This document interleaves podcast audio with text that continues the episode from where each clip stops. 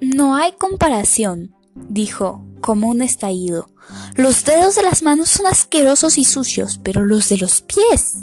Los de los pies son como reptiles venenosos. No quiero hablar de ellos. Yo estaba un poco desconcertado. Pero uno no come con los dedos de los pies, dije. Nunca he dicho que usted lo hiciese, replicó bruscamente la señorita Trefusis. Entonces, ¿qué hay de terrible en ellos? insistí. ¡Uf! exclamó. Son como pequeños gusanos que salen del pie. Los odio, los odio. No soporto verlos. ¿Cómo se corta entonces las uñas? Yo no lo hago, dijo. Me las corta mi chico. Me pregunté por qué era señorita si había estado casada y había tenido un chico. Quizás fuera ilegítimo. ¿Qué edad tiene su hijo? pregunté, tanteando con cuidado. No, no, no, no, elevó la voz. ¿Es que no sabe usted nada? Un chico es un criado nativo. ¿No lo aprendió cuando leyó usted a Isaac Dinense? Ah, sí, claro, exclamé, recordándolo. Cogí distraídamente una naranja y me dispuse a pelarla.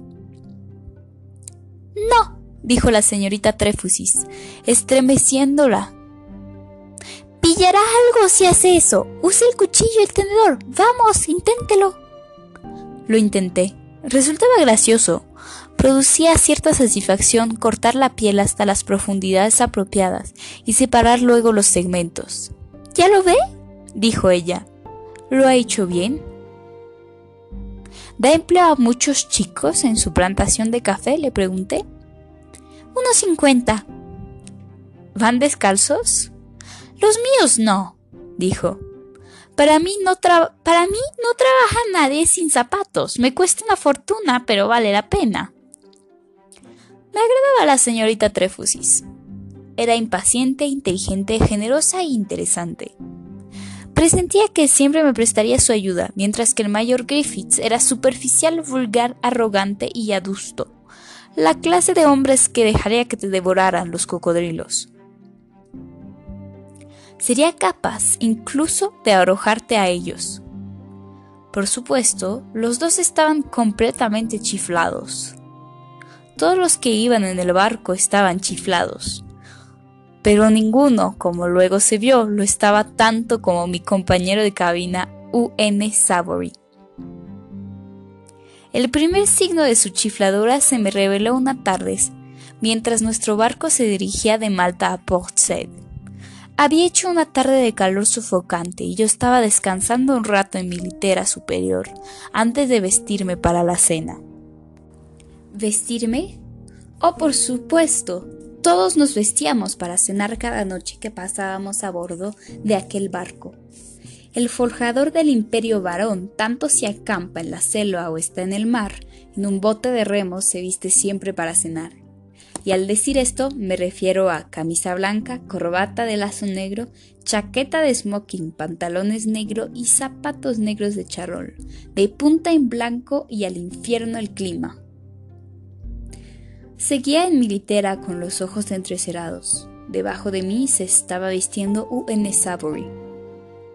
En la cabina no había espacio suficiente para que nos vistiéramos al mismo tiempo, por lo que nos turnábamos para ser primero uno cada vez. Esa noche le tocaba a él ser el primero. Se había anudado la corbata de lazo y se estaba poniendo la chaqueta de smoking negra. Yo lo observaba yo lo observaba medio adormilado, a través de los ojos entrecerados, y le vi rebuscar en su esponjera y sacar una cajita de cartón.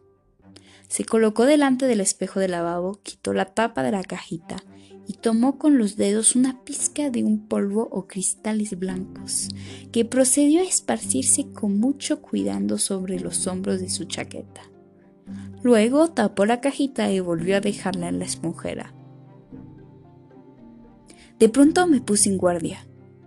¿Qué demonios tramaba el hombre? No quería que supiera que la había visto, por lo que cerré los ojos y fingí que estaba dormido. Pensé que era un asunto extraño.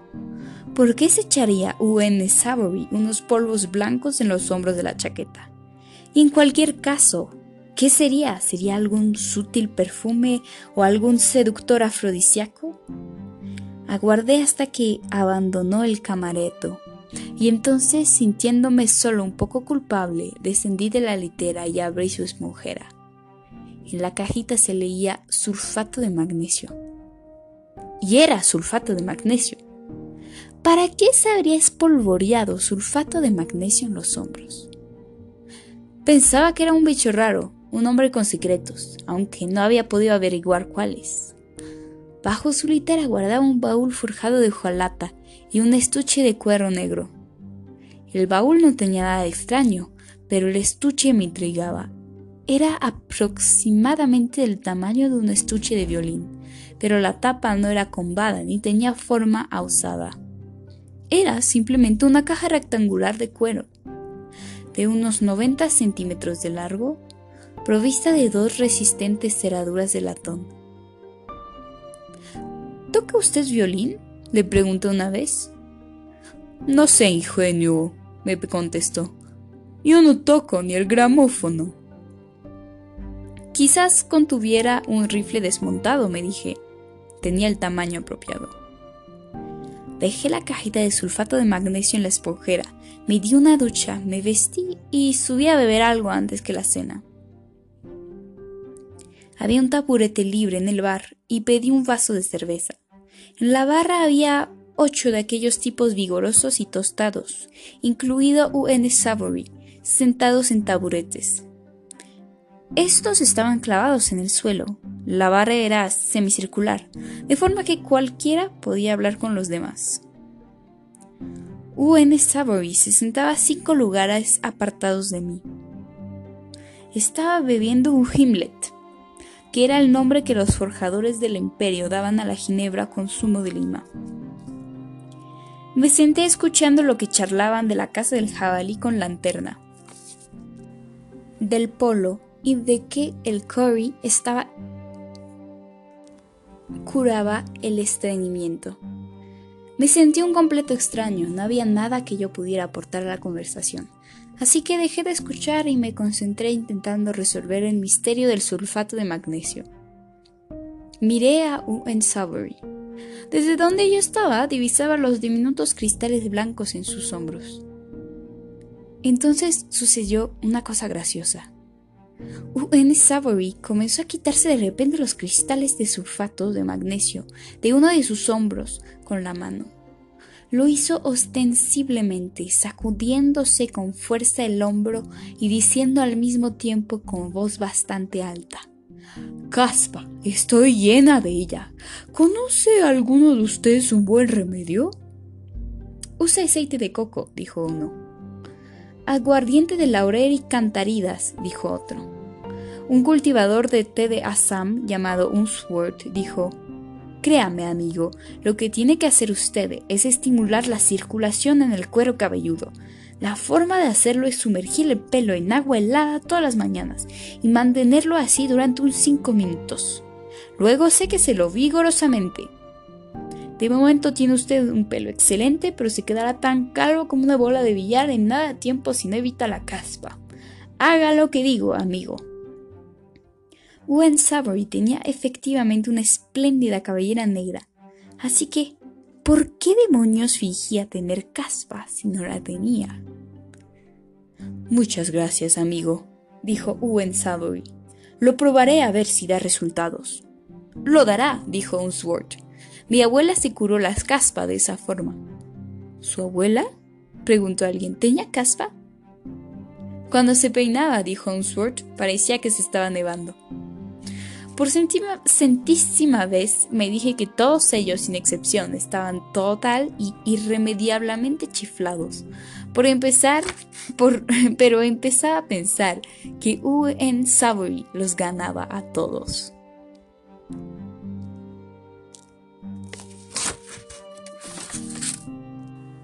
Permanecí sentado mirando mi cerveza e intentando averiguar por qué iba por ahí tratando de engañar a todos con que tenía caspa.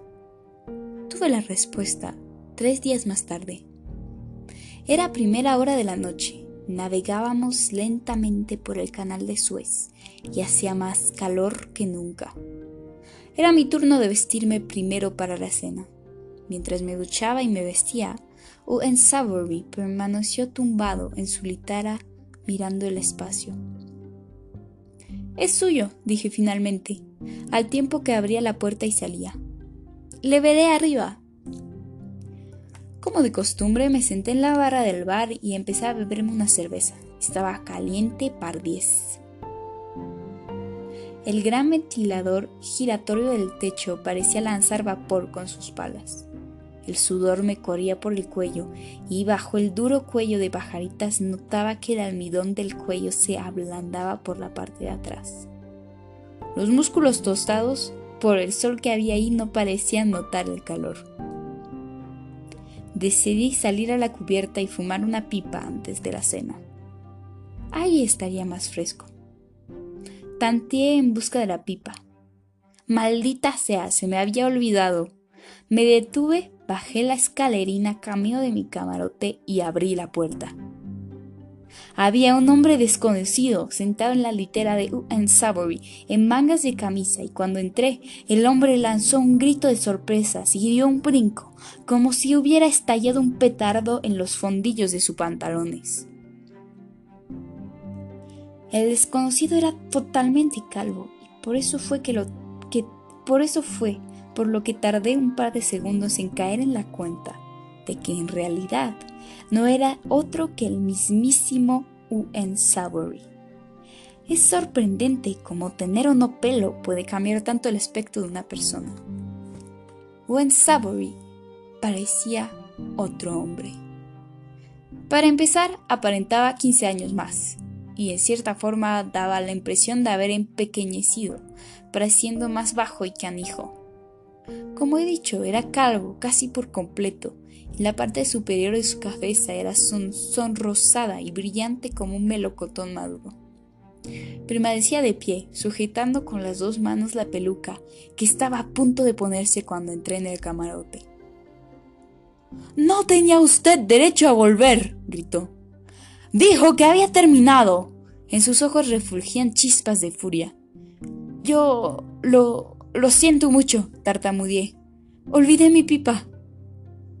Se quedó mirándome con un brillo maligno en sus ojos y observé pequeñas gotitas de sudor que afloraban por los poros de su cabeza calva.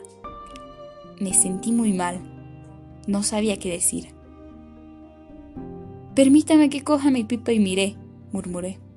Oh, no, nada de eso, dijo excitado. Usted lo ha visto y no se marchará hasta que me prometa una cosa. Tiene que prometer que no se lo dirá a nadie. Prométamelo. Observé detrás de él aquel curioso estuche de violín abierto encima de su litera y dentro, dispuestas unas al lado de otras, como si fueran tres grandes y negros erizos peludos, había tres pelucas más. No tiene nada de malo ser calvo, dije. No le he preguntado su opinión, gritó. Aún seguía enfadado. Solo quiero su promesa. No se lo diré a nadie, concedí. Le doy mi palabra. Será mejor que la cumpla, dijo él. Me acerqué y cogí la pipa que estaba encima de mi litera. Luego busqué mi bolsa de tabaco en varios sitios. Me figuro que usted creerá que estoy loco, dijo. De pronto había desaparecido el tono enfadado de su voz. En absoluto, respondí. Un hombre puede hacer lo que le plazca. Apuesto a que usted cree que es solo por vanidad, dijo. Pero no es así. No tiene nada que ver con la vanidad. No se preocupe, dije. Me parece bien. Es por motivos de negocios, explicó. Lo hago únicamente por motivos de negocios. Yo trabajo en Armitsar, en el Punjab, esa es la patria de los Sikhs. Para un Sikh, el pelo es un asunto religioso. No se corta nunca el pelo. Se lo arrolla encima de la cabeza o se lo cubre con un turbante. Un Sikh no respeta a un hombre calvo. En ese caso creo que es muy inteligente por su parte llevar peluca, dije. Tenía que compartir el camarote con U.N. Savory durante algunos días más y no quería estar en desacuerdo con él Es una idea brillante. ¿Lo cree de verdad? preguntó, ablandándose. Es una es una idea genial. Me cuesta mucho trabajo convencer a esos six anglo-indios que el pelo es mío.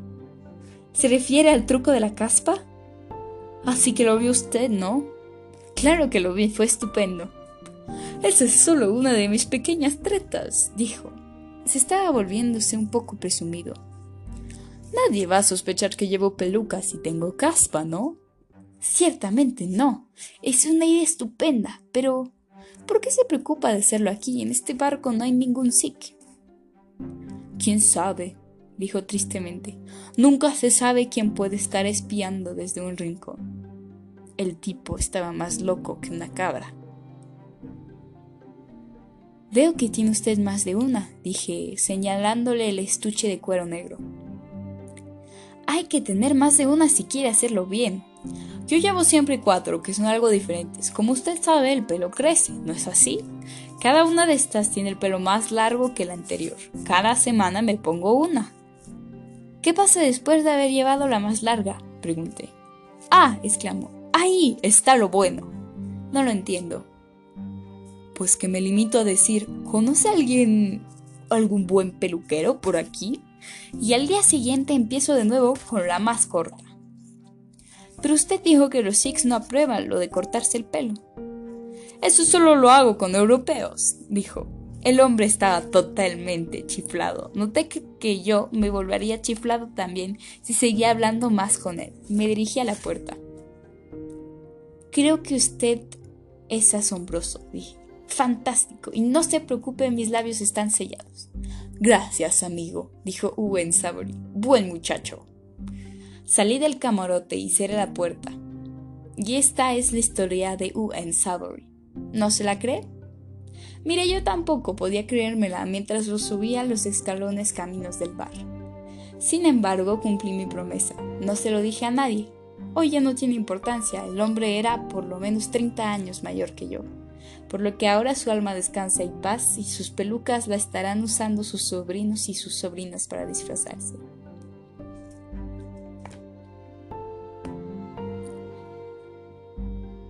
Carta. SS Mantola, 4 de octubre de 1938. Querida mamá, ahora estamos en el Mar Rojo y hace calor.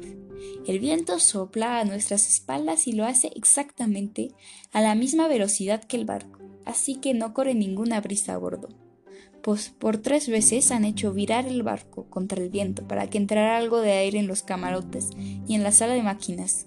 Los ventiladores solo te dan aire caliente. La cubierta está llena de cosas húmedas porque a toda la gente le encantan las toallas humedecidas al vapor. Se limitan a fumar cigarrillos y a decir, chico, otra cerveza helada. Yo no noto mucho el calor, probablemente porque soy delgado. De hecho, tan pronto como termine esta carta voy a jugar una competida partida de tenis encubierta con un hombre delgado, un veterano del gobierno llamado Hammond. Jugamos sin camisa, dándole a la pelota lo más fuerte que podemos, y cuando tenemos que parar que parar por miedo a ahogarnos en nuestro propio sudor, nos lanzamos a la piscina. Fin del capítulo del episodio 2 de Volando Solo.